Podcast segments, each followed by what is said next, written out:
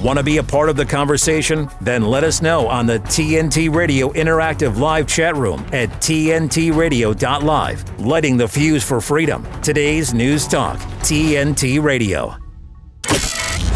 You're with Natalie Cheale and Rick Munn on today's News Talk Radio, TNT. Morning! Happy Monday. Although uh, Rick and Gemma are laughing at me because I've been doing nothing but moaning, but I will try and make it a happy Monday. It's the 5th of February 2024. This is Open Line. I am uh, Natalie Cheale. Rick Munn, my co host, is with me, and we've got Gemma Cooper back as well. So we're very excited about that. And we've got guests John Porter and Basil Valentine to come. Don't forget, you can call at the end of the show. You can get on our online chat or you can follow TNT on all major social media platforms. The news doesn't stop here at today's News Talk. And uh, what a good story we've got to start with. My favourite COVID rule from back in the day was the Scotch egg one. So, uh, of course, you'd be saved uh, from the deadly virus if you um, sat down and ate a Scotch egg here in the UK. But now they're saying, Rick, a Scotch egg could help climate change. The Scotch egg, it's back. It's, it's going to save us all, isn't it? Can you remember? Can you remember for anyone living outside the UK, a Scotch egg is like this a disgusting egg that's coated in breadcrumbs and all sorts of muck, and then deep fried and then served up in pubs as food in inverted commas. But anyway, uh, Michael Gove, do you remember Michael Gove? He launched an initiative during the scandemic years. He said, if you go to a pub for a drink, you can only drink if you eat a substantial meal, a substantial meal. And the government deemed a Scotch egg, a fried egg in batter and breadcrumbs to be a substantial meal. So the sales of Scotch eggs went up, but off the back of these lunatic uh, COVID regulations that Gove brought in. Can you remember? And people bought them, not like they didn't eat them, they just bought yep. them, let them sit on their table, and then drank maybe six pints uh, while the Scotch yep. egg cooled down. But yeah, they're making a return yep. here. Uh, what's going on with uh, the return of the Scotch egg? Well, it's, it's all lab grown meat and they're pushing it. Uh, so there's a company called Fortnum and Mason. Uh, the prestigious Piccadilly grocer, and uh, they're using the good old Scotch egg to test their lab grown meat. Uh, there's a Climate Cast podcast um, on Sky, and they tested this Scotch egg, and they're promising us, Rick, it tastes just like meat, and it's the way forward, and we're all going to love it. And uh, uh, you'll be sad to know it's not yet been approved by the Food Standards Agency for consumption mm. in the UK. Uh, but Fortnum and Mason want to start the conversation. They're testing the waters. They want people to see this as the way forward. So I know you love your Scotch eggs anyway. What do you reckon? A lab grown uh, Scotch egg in the pub? Hell no. I, am do you know what I'm surprised at in this story? Actually, Fortnum and Masons, they have a reputation for being like the pinnacle of delicatessen things. I'm surprised that they're bringing in the Scotch eggs. There's a butcher, one of the best butchers in the world, about, well, he used to be about five miles from my house, but he's about 15 miles away, a guy called Hannan Meats, Peter Hannan, and Fortnum and Masons, they buy a ton of stuff off him and stock his stuff in their stores. Uh, I'm surprised uh, because they put such a quality and farm reared beef beef, organic, dry aged, Himalayan, salt aged on one hand, and I'm surprised they would even feel the idea of rolling out nasty lab grown meat. I can't see the Fortnum and Mason's customers being uh, discerning enough to say, well, yeah, we're going to sample some of that along with our quality produce. But if a strange move, I thought, on Fortnum and Mason's part, unless they're getting a little bung, maybe, just a thought, uh, to stock this muck to give it some uh, credibility, Natalie. There's another thought for you. Yeah, it looks to me they've uh, probably had a little payoff uh, because, uh, like you said, uh, it wouldn't be something they do normally. Uh, uh, they've said cultivated meat is in its infancy, and we are unbelievably honoured to be able to mm. create the first ever cultivated meat Scotch mm. egg and no. be among the first people to taste it outside of a lab. Uh, they're very excited about it. It looks to me that, that maybe money is forcing mm. their hand follow the money trail as we they always smell see. the money. Uh, they can yeah, smell the but. I would just like to say that Rick is wrong here. I can I can definitely say it. The Scotch egg, uh, uh a fresh runny Scotch egg in a pub is is one of my favourite things to order. Uh, so So he's wrong. I can tell you that. We don't like to say people are right or wrong here on TNT. You're entitled to your freedom of speech, but on this one, um, Rick is actually incorrect. So it's time we can briefly uh, pause and speak to Gemma here at today's News Talk. Clashing on the controversies. It's a woke society, and I am fed up with it. Today's News Talk Radio, TNT. Gemma, welcome back. And please say you agree with me. Do you like a, a homemade runny Scotch egg? Oh, no, absolutely no. No, no, no, no. But I, I'm very intrigued that it's Fortnum and Mason because mm-hmm. the grocer of choice for the royal family for decades was, of course, Harrods. And then obviously Diana and Dodi and Al Fayed accusing the royal family of knocking off his son, all of that. Harrods is not the grocer of choice anymore. The grocer of choice for the royal family by royal appointment with all the crests on everything, including these new Scotch eggs, is Fortnum and Mason. It has been for many years. So what the royal family end up doing, and the majority of the British public, they love to follow suit. So I think that's that's that's that with my suspicious journalistic head on, I'm not surprised it's Fortnum and Mason at all, because if somebody spots Prince Charles, uh, King Charles, scoffing one of these things, they'll they'll they'll that that'll be it, won't it? And we all know he will because he's a he's a fully paid up member of the global elites, WEF, all of that stuff. So yeah, and not not without coincidence that story. I think that Nat. No. And what you fancy? Some lab grown meat? You reckon it'll taste anything like uh, real? Without CO2, the world stops breathing.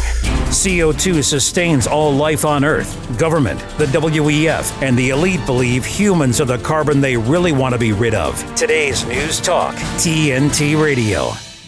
Right, Fortnum and Mason were obviously listening. They didn't like what we had to say. Technical glitch in the matrix. Gemma, what story have you got for us this morning now?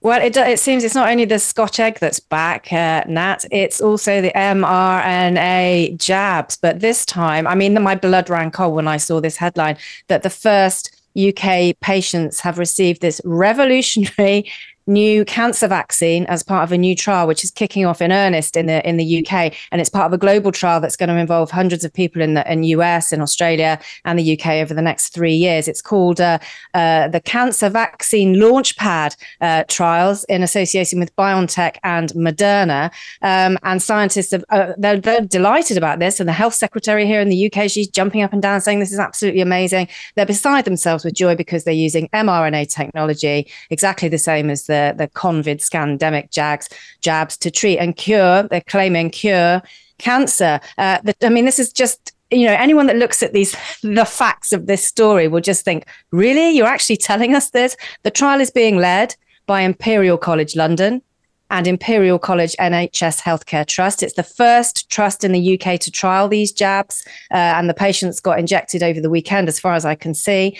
Um, and they have been administered to British patients in Hammersmith Hospital in West London. First uh, person to receive one of these jabs was an 81 year old man with skin cancer, uh, and he's he's had the jab dubbed the mRNA 4359. And I, I suspect people who are into numerology and gematria, is that the word with the with the numbers and letters, mm. will have a field day with that. Now, these jabs are being uh, trialed to treat skin cancer, as we just heard there, um, any solid tumors, uh, lung cancer as well, to treat and cure these cancers.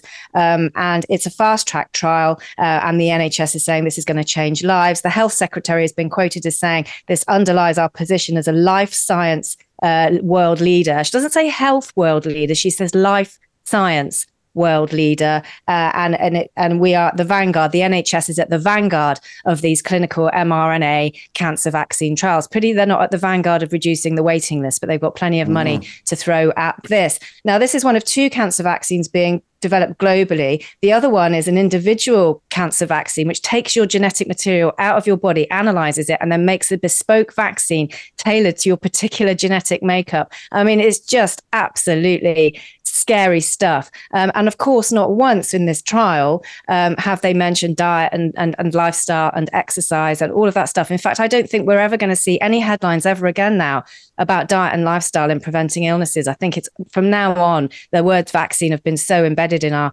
culture and consciousness that people are generally accepting that this is the way forward in terms of healthcare. So they've they've had the needle stuck in their arms let's see what happens. mRNA is here to stay, much like the Scotch egg. It's a it's a sinister story. Imperial College London have got their tentacles all over it, and I do find the health secretary's words, you know, we're at the vanguard and we're the pioneers of life science. That's that yeah. to me is is extremely sinister. I mean, it's starting at the moment saying it's for treatment, Rick. How many vaccines do you think they're going to want to us to take per year soon? You know, do we have to have a skin cancer vaccine uh, and a breast cancer vaccine and a prostate cancer vaccine, whether we're male or female? Because, you know, you never know. Uh, you might change your gender in between as well.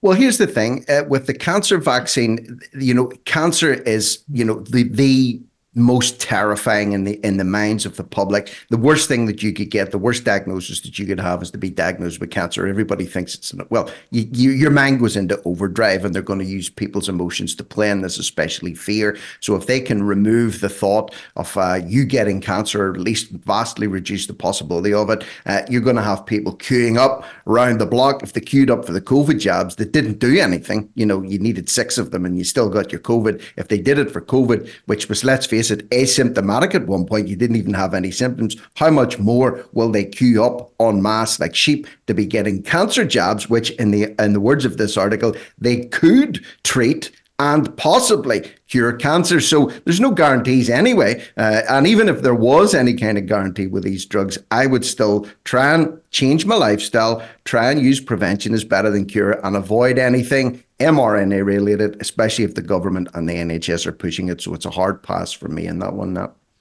Yeah, I mean, the way I feel is that the more that they keep pushing vaccines, the more I'm gonna just have nothing to do with them at all. I mean, it's just one thing after the other. I mean, we've heard last week it was mRNA, then it's uh, the HPV. Uh, they're obviously pushing COVID. They're pushing the flu jab. Then we're now having a new cancer jab. I mean, I can't imagine how many there's going to be eventually, Gemma. Is it going to be one a month? Yeah, you know, is that it's going to be linked to our digital ID possibly?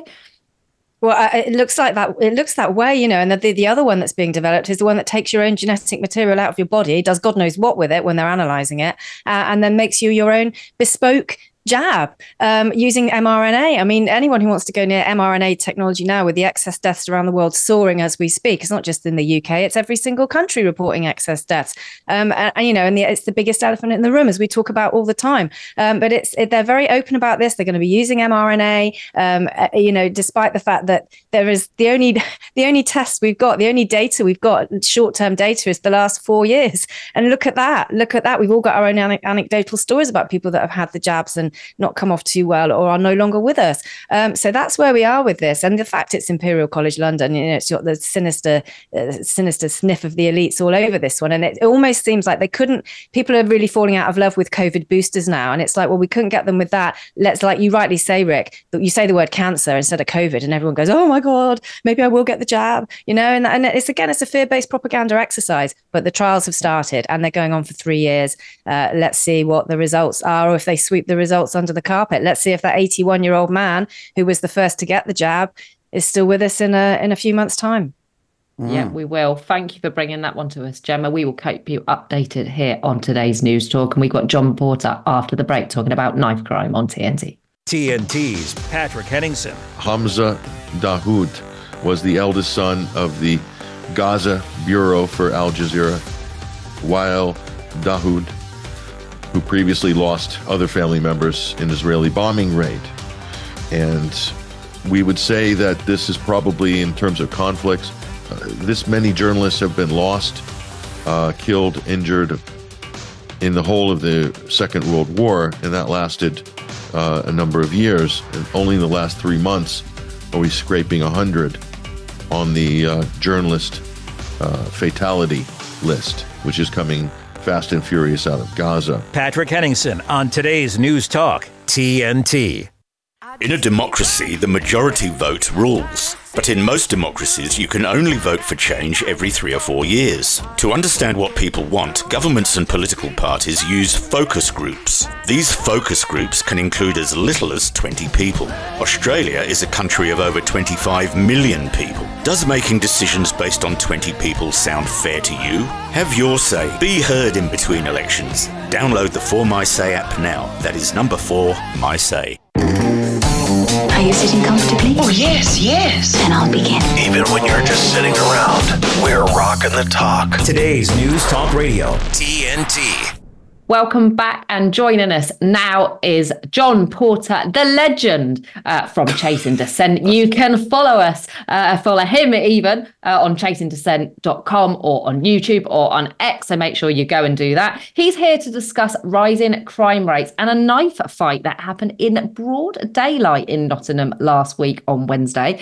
Three men were seen wielding uh, big machetes. It was all captured on CCTV. No suspects found, of course. Uh, there were, uh, luckily, no injuries. Police urging people to come forward. Is it an isolated incident, John? Are these type of incidents happening everywhere, or are we just only seeing it now because it's being covered on mainstream media? Probably yes to all of your questions, Natalie, because that's what's kind of what's happening with the world, isn't it? Because you know, if you think back to the fifties and sixties, there actually there was nearly as much crime, if not more, and yet the perception of crime was a lot lower than it is now. Now we know everything. You know, if somebody if somebody spills their tea down in London or, or over in Paris, we know about it, and everybody reports on it, and and you know, and I'm not I'm not castigating anyone here, but 24/7 news is partly to blame because if the news cycle's quiet, what are you going to report? You know, you, you start delving into small and smaller um, events, yeah. but but this this isn't an uh, an inconsequential event. This is probably an example of what's happening just now, in that we seem to have more and more of these types of people running about with these types of knives. And when I say these types of people, it's unfortunate, but the statistics show us that the majority of people that do this kind of crime are young, and unfortunately, they're they're black, and and that's an that's something that people don't like to touch on. But when you look at the the information and the data, that's kind of what's happening. And my personal view is, I think a lot has happened in the way that we police things these days, as well as a, a, large influx of different cultural norms. And if you think about it, if you if you're from you know the Caribbean or from Middle Africa or whatever, a machete is an essential tool for life, and people yes. people are used to carrying that kind of item and that's not what we want. That's that's not what we want in this country. Not what we expect. But you can't expect people to change their culture overnight. You have to, you know, do it gradually. I'm not being a left wokist here, but the other thing is the police, and the police I think don't help the matter anymore because back in the 80s when I when I joined the police, we put 12, 12 cops out in a shift for a population of 50, 60,000 people. That was Irvine where, where the home of our ex dear leader comes from, Stur- uh, Nicola Sturgeon. So we would be putting 12 co- cops out on a shift. Six of them would be in cars, the rest would be walking. When was the last time, other than London, that you saw someone walking the beat? That's the problem. Because yeah. if you're not walking the beat, you're not contacting the people that live there. You're not talking to gangs of youths that are hanging about because gangs of youths have always hung about because they've nothing to do. And that's normal. When I was a kid, I hung about.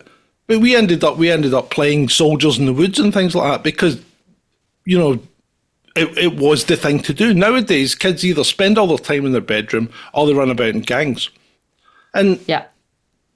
the police don't contact them. The police don't have any knowledge of them. If that had happened somewhere like Nottingham, the local Bobby should be able to go, well, that's such and such and such and such, because their photos are on CCTV. They're there for everyone to see. So how can they not be identified?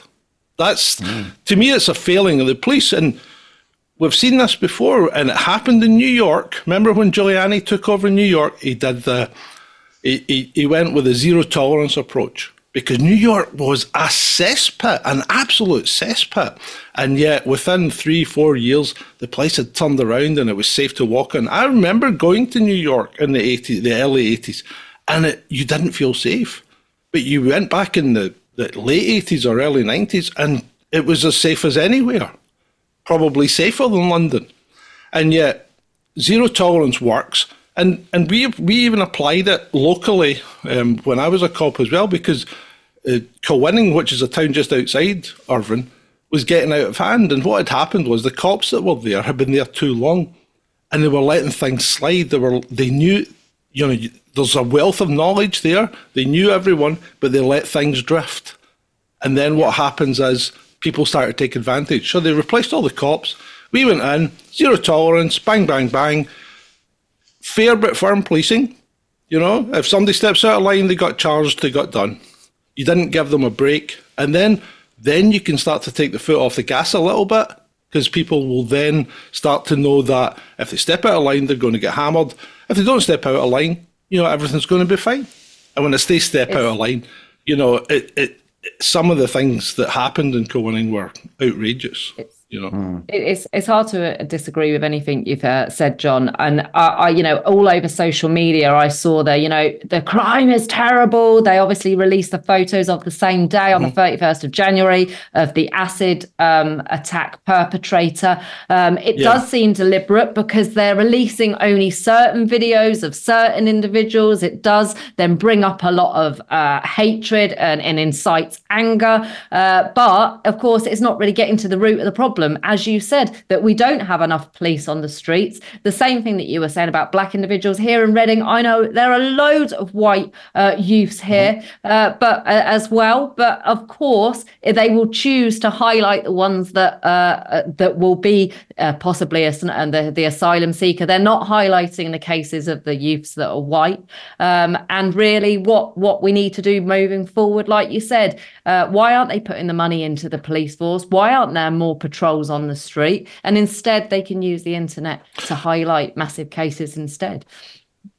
Yeah, I, I think you're right, and the problem, though, is I think they are putting the money into the police force. But when cops are standing taking videos in drive throughs, telling you that you'll get six points if you use your phone when you're paying for your drive through, you know, and, and when cops are out there making sure that people are wearing seatbelts, and oh my God, you're in a traffic jam and you touched your phone, you know, let's get real people. What is the police? Is it there to protect you, or is it a revenue gathering service for the for, for the for the government? Because that's what it hmm. seems to be more and more these days. It's not there to protect you, it's not there to help you, and it's not there to assist you in your everyday life. It's there to put problems in the way. I don't want people hassling me. I mean, what is the point? I can understand that using a telephone if you're moving is a bad thing, right?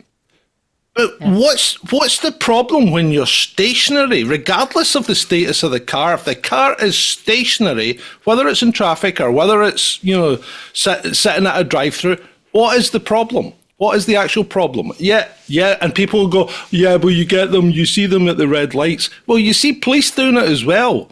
So the police yeah, obviously think it's the police obviously think about it, disregard it, and use it, right? But then they turn around and they do us for it. And these are the kind of these, and I know I did say about zero tolerance, but these are the kind of things that are easy for the police to do.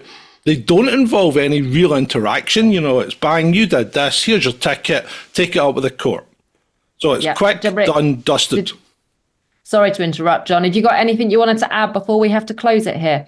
Rick. Yeah, just real brief. Uh, there was a there was a comment in the live chat to say you made a comment, John, about uh, pangas or machetes, or they're called pangas in mm-hmm. Africa. But yeah. uh, you said you know they're fine for the jungles and the the, the bush, but uh, they're not mm-hmm. exactly mm-hmm. fit for Surrey. That's what uh, Holly in the live mm-hmm. chat said. And someone else, just real briefly, as we uh, wrap this up, said, "Why is this gentleman saying that? Unfortunately, most of these perpetrators are black. Would he be using the term unfortunately if they were white? Well, I would use the term unfortunately for black or white." Or or Asian because it's yeah. it's it's sad that one demographic in particular is responsible for this, and we need to be asking ourselves a question: Well, why is that? Is there not something that could be done uh, to reduce this in this particular demographic? So whether they're black, white, or Asian is neither mm-hmm. here nor there. It's unfortunate, no matter what skin color they are. It's unfortunate that they're mostly perpetrated by one uh, racial group. That's just statistics, isn't it? Spot on, Rick. I mean, that, that's exactly it. Eight point seven percent of arrests are white people. Um, over 30% of arrests are people of colour. Okay? Um, we have 85%, in England, you still have 85% of a mainly white population, so more white people get arrested, but proportionally, only a third of them are committing the crimes. So, you know, that's but why I, it's, it's unfortunate.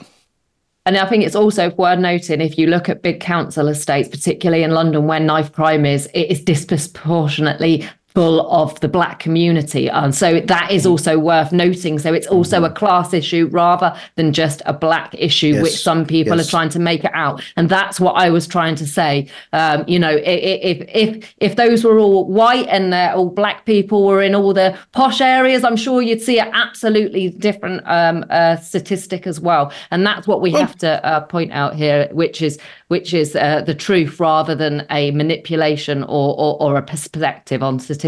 I've got to stop it. I'm afraid, John. We could go on. All right. Uh, but um, it's time to go. Uh, otherwise, I would love to carry on talking. And uh, we've got the headlines, and we'll be back with Basil Valentine after the break here at TNT. Now, News, news, news. TNT Radio News. Matt Boyland here with your TNT headlines. New polling out of the US signals a presidency in peril as incumbent Joe Biden records one of the highest disapproval ratings in American history. Following months of negotiations on a deal to combat illegal immigration, it appears Democratic and Republican senators have finally reached an agreement. And Pakistan's former Prime Minister Imran Khan has been hit with another lengthy jail term, the third such sentence in five days. On air and on the app. I listen on the app. Stay up to date around the clock. I listen, therefore I know. Today's News Talk Radio, TNT. Okay, it's uh, open line. This is TNT. And just a reminder that uh, for the last 20 minutes or so of the show, the lines will be open. You can give us a call on any of the content that's coming out of the show here today or anything else that's grinding your gears or you want to get off your chest. Lift the phone and give us a call or leave us a message in the live chat. But without uh, wasting any more time, let's jump straight into it with our next guest, the one and only Basil Valentine is beaming in live, joining us today. How's the, the start of the week been for you, Bas? Pretty good, Rick. Great to be with you, and good morning to our viewers and listeners all around the world. Mm, indeed. Now we've got a story here to cover. Uh, let's say it's to do with finance, really, or it's to do with uh, what's going on with state pension ages. Of course, they're creeping ever later in life. Uh, people aren't getting uh, just as long to enjoy their retirement pot if they've built one up, or for the state to throw them a few shekels every week uh, to keep food on the table. Uh, what's the crack, as they say here, with the state pension age? The word on the street is it could be going up to seventy-one. That's right, Rick. Worth remembering that the UK state pension is one of the lowest in Western Europe. Um, and you are going to have to wait until you're 71 to get it, according to a new report by one of the dreaded think tanks. This is due to the impact of growing life expectancy and falling birth rates.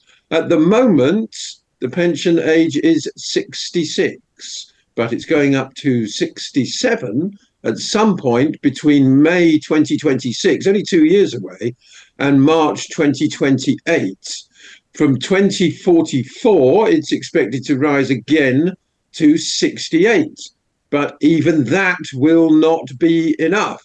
Les Mayhew, the Associate Head of Global Research at the International Longevity Center and author of the new report, State Pension Age and Demographic Change, said in the UK, state pension age will need to be 70 or 71 to maintain the status quo number of workers per state pensioner. Now, buried in this are some uh, really extraordinary statistics. Uh, the most arresting one is that by the age of 70 these days, only 50% of adults in England and Wales are now disability free and able to work. Now, I thought that, uh, you know, our populations were, with the benefit of technology and healthy living and all the other things we're guided to do, becoming healthier for longer and living longer. Uh, but it seems not. I was really shocked by that, Rick. I don't know about you. Only half of adults in England and Wales disability free at the age of 70. Yeah, it seems to be a grim stat there, Nat. You know, we're we're creaking a little bit. Once you hit 40, uh, you start to creak. You need WD 40 for your knees and your elbows to stop that creaking noise. It becomes painful even to tie your shoelaces in some cases. So I don't know. I'm pretty grim at 50. I shudder to think what noises I'll be making and what bodily movements I'll be making when I hit 70 if I get there. Nat, is this something we really need to worry about? You know, we're talking about 2044 here. What's that? 20 years from now, I'll be 70 anyway. Anyway, uh, I don't see myself ever retiring from TNT, to be honest. I want to try and break the world record as being the world's oldest broadcaster. So I'm not overly concerned about this one. But generally speaking, uh, it's bad the way they keep kicking this can down the road. Because let's face it, after you've been ground down all your life and work, we just want to retire, don't you? I think it's terrible. I think it's all very well for someone in an office who hasn't had you know, used their body or their uh, life manually uh, to do their job. But you have somebody like a, a plasterer, a builder. You really think they're going to be able to do that job up till 71? And what we want to push this rat race idea any further, do we? So basically, there are some people whose health you know, is is getting worse and worse and worse. They probably won't have any pension years, any retirement. Oh, it's all right. Work till 71. If you die at 72, never mind. We won't need to pay for you. Um, and there's good reason that people are struggling. Stress levels, you know, mental health is massive on onto the uh, you know, it, your, how you're doing and how well you're gonna live. Uh, so mm. we're just like destroying people. So maybe there'll be no pension in. You know, I'm 40. I might not even get to 70. I might be lucky to reach that age the way I'm going at the moment, Rick.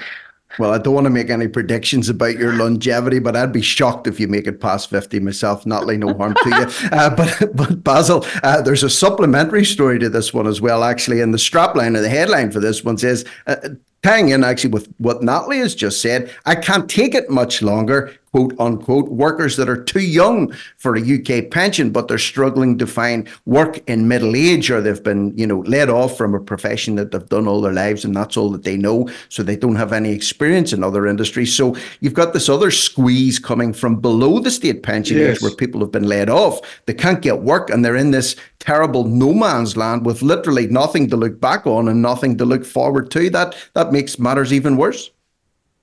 Yes, it's sort of the one prejudice that still rages around uh, employment uh, uh, and other aspects of social life, really, and that's ageism. You know, people don't want to take on people aged 55 plus. It's not fashionable. They don't have as much energy. They don't move as quickly, etc. So, uh, Natalie also makes a very valid point that you know manual workers literally get worn out earlier and have a shorter life expectancy.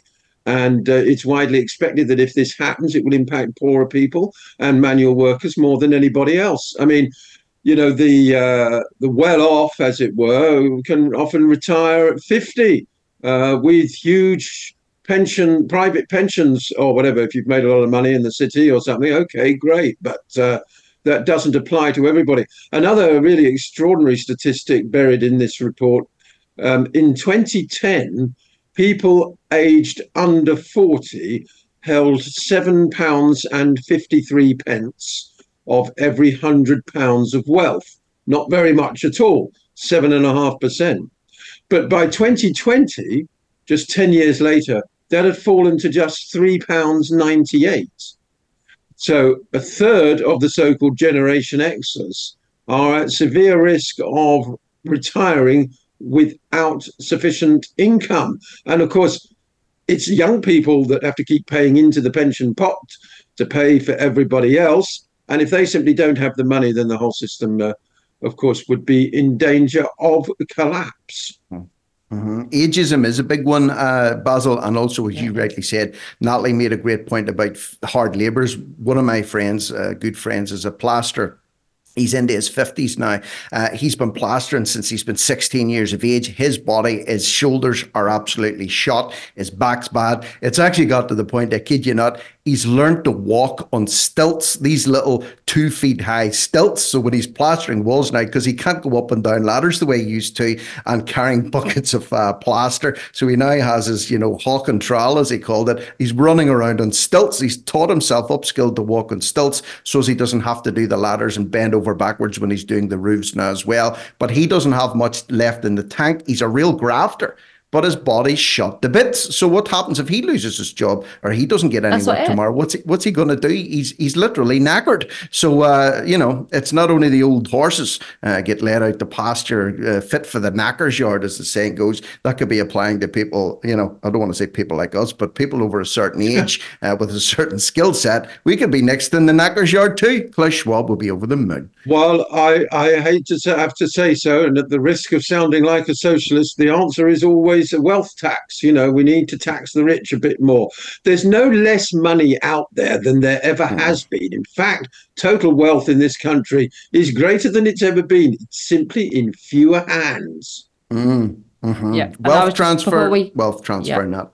Yeah, I was just going to say as well that uh, my nan obviously died very recently, but she was very lucky up to the end because uh, she'd been in the army and uh, her husband had been in the Royal Air Force, and she had quite a, a good way of life at the end because those uh, army pensions uh, were actually very, very good, but they don't exist anymore. You know, you know these kind of good pay- pensions for those uh, uh, who are in relative poverty. It will be a basic state pension, and that's the other problem. Even you have to work till 71 and then it will be peanuts it will be like you'll still be struggling to get some tin food at the shop that that's the other problem and it's that massive poverty gap that you were saying uh, about that wealth divide Well, it- it's with- worth just men- very quickly mentioning as well. If you remember last week, uh, we talked about uh, Bill Gates, fif- not Bill Gates, sorry, Elon Musk, 56, a single pay packet of $56 billion.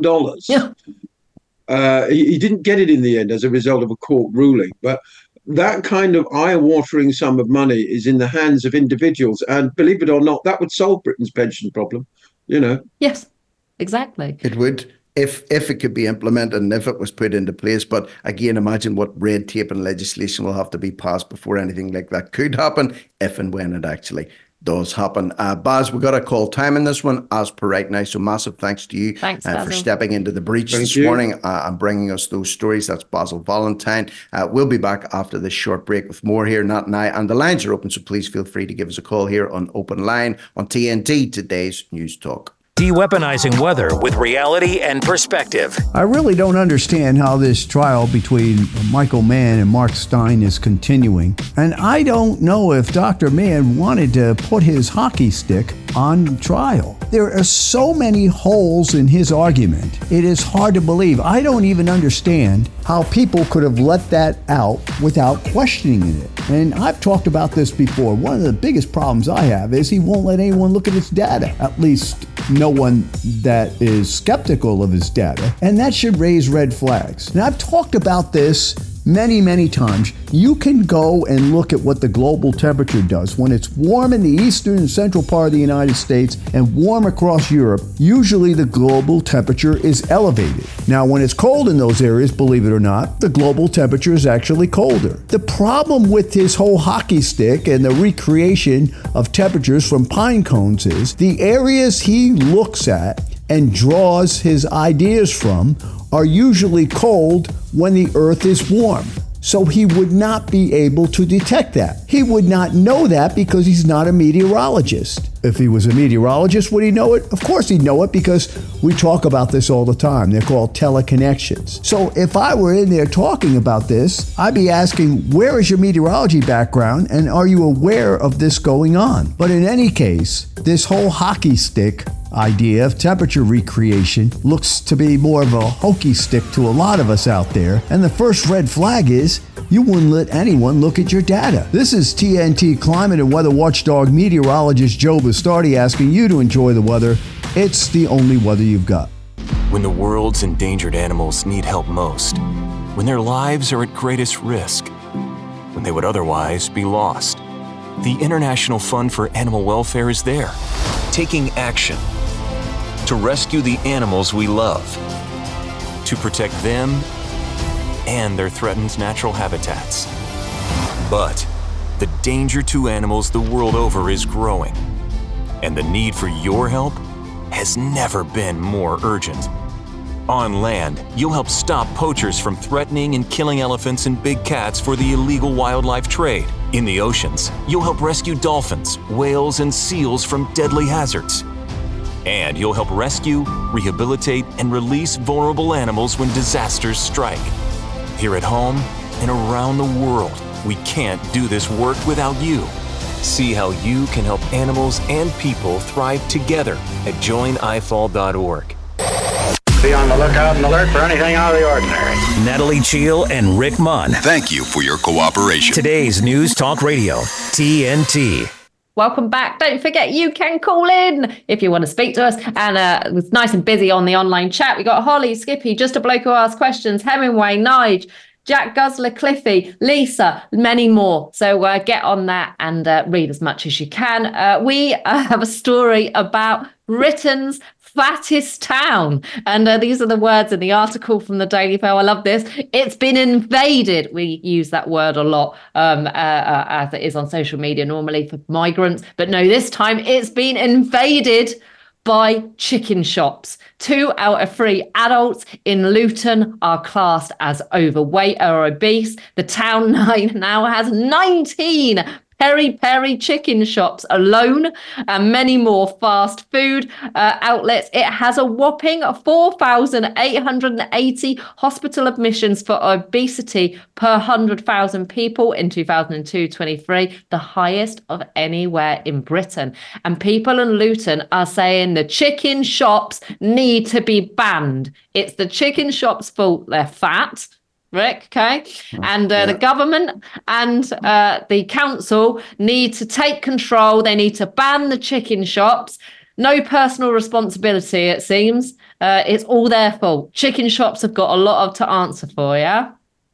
Well, you know, it's nice to be able to point the finger of blame at something whenever there's a crisis in a certain area. It's their fault. It's his fault. It's that thing's fault. In this case, it's the chicken shops in Luton are getting the bad press. But let's be honest about it. If all the chicken shops in Luton were to close tomorrow, as per their uh, desires and wishes, Will that remove the obesity problem that Luton is currently experiencing? No, it won't, because the calories people are taking in are greater than the calories that they're putting out. So everybody's getting fat. And of course, depending on how you eat your chicken, you know, if you coat it in butter and then you deep fry it in lard and then you slap mayonnaise on the top of it, of course, it's going to make you fat. But I'm assuming these chicken shops aren't grilling their chickens naturally, trimming the fat off them, sprinkling a little lime juice, maybe a little paprika on there for taste. Absolutely beautiful, delicious, and super healthy. I'm imagining that's not the case. The problem is in chicken shops, not like, uh, and strange the way it's centered in Luton, this one as well. But the problem is not chicken shops. There must be something going on there in Luton. Why, every, why is everybody so fat in Luton? Well, yeah, I mean, I'm going to play devil's advocate here because you know I'm all about personal responsibility and not having mm-hmm. the, it's the it's not the government's fault, yes. it's not the council's fault, but Reading is now having the same problem. The main high street, all the shops are disappearing. Do you know what's appearing everywhere? Fried chicken shops. Mm-hmm. You literally, when I walk round down the high street in Reading, oh, there's another one. There's Popeye. There's another fried chicken place. There's another piri piri place. You can't honestly get more than a couple of steps without seeing another chicken shop. So, whilst I don't think it's their fault um, in terms of planning permission, you know, I seem to remember, you know, back when, uh, you know, years and years ago, you had to look at that. What would be good for the overall atmosphere in a town, in a city? Uh, but I don't think they care. I, there's a good quote as well here from Sam, uh, Sass, who works at Sam's Chicken in Luton's town centre. He said, We're always packed to the rafters. We're flat out, flat out busy with customers. We love it. It's amazing and great for business. It's not our fault. What are we supposed to do? People have free choice on what they eat, and we will provide that for them. So, yeah, I mean, I absolutely agree with him. It's your own fault if you've got an addiction to chicken. You know, I like the drink too much, so I've given it up. If you like fried chicken too much, you've got to give it up. But I do also think that they're not helping the high street. I don't necessarily think it's the government or the council's fault that people are getting fat, but it is their fault that the high streets are turning to disrepair and putting chicken shops in them, you know, one after the other after the other. Certainly isn't helping the area, even if it's not just with obesity. And it is a it is a comfort food of sorts. You know, fried chicken is a comfort food, not like in the traditional sense, like chocolate. You know, and you know Mars bars or big bags of crisps, but it is definitely when somebody gets a, a big uh, plate of fried, well done fried chicken, you can guzzle that into you in no time at all. And it also bridges the gap a little bit, Natalie. It's like coffee shops almost have uh, expanded in the last lot of years while pubs have been closing down. They're almost like a little social hub now. You know, it used to be you go to the pub for a night out. It's too expensive to do that now. So people sit and drink fancy lattes and cappuccinos for an hour or two in a in a coffee shop, maybe, and have a sandwich in there instead of going out to a restaurant, saves a fortune. Maybe this is a real niche in the market too. People can't afford to go out to restaurants to eat, so they don't want to go to the chippy and get, you know, a fish supper. So something different sits in the middle perfectly fried chicken, peri peri chicken. It's somewhere in between, and maybe that's where all the money's pouring into now instead of low end chippies or high end restaurants. And Holly makes a really good chat, uh, a comment in the online chat. She's saying money laundering as well. We're seeing a lot of Turkish barbers. Um, it wouldn't surprise me. And she is right. There are so many of these chicken shops. There could also be some money laundering behind that. You know, the guys are selling chicken. Of course, there's a lot of cash taken. Uh, so yeah, it's. It, but either way, is that what we want from the high street? When you walk down, you know, the high street in your town or city, do you want to see just uh, fast food outlets, or should really, in terms of planning permission, there be more variety? And that's not about obesity. That's just if you hmm. want a town or city to survive long term, it's not going to do that if it's just got fried No. chicken shops. And also worth noting, it's incredible that, that despite the density of these shops, they're they're all still in business. There's there's enough trade for them all to share in it, even though they're saturating the market. The town that I used to live in, uh, there was one stretch of road that was about three quarters of a mile, and in that three quarters of a mile, I kid you not, uh, I drove up it one day with the plaster that I was telling you about earlier. Yeah. Uh, we went out for a drive one night. We actually counted the amount of fast food shops, and it came, came to 32, 32 in a three quarters of a mile stretch. But guess what? They were all long established and they were all still in business. So yeah, it's all good. And think we've got a caller. We've got Holly. We've got Holly on the line. Holly! Good heavens. Holly! It's Holly. Hello. Yeah. Hi, you Holly. How are you? I'm Yeah, very we're good. good. A nice slow start to my Monday. And Mhm. uh, thought And I'd how- just how ring in to say, yeah, I'm an old croc, and um, you know, I'm still on a building site most of the time. So you know, come on, the workers. Yeah, Mhm. absolutely. I won't. I won't ask your age, Holly. But do you think it's realistic to be I'm working up to 58, seventy-one? Natalie, Fifty-eight. Uh, so, 58. so you've still, yeah, you've still got a a while. To, is seventy-one realistic, really, for a manual worker to be doing that type of work up to that age? Absolutely not. It's completely nuts. But I guess if you look after yourself properly, eat the right things, do the right things, then there's no reason why you can't work till you're 70. But who wants some stumbling old 70 year old woman in their house with a paintbrush? I mean, God. Mm. Mm. oh, tell me this. to hear your voice.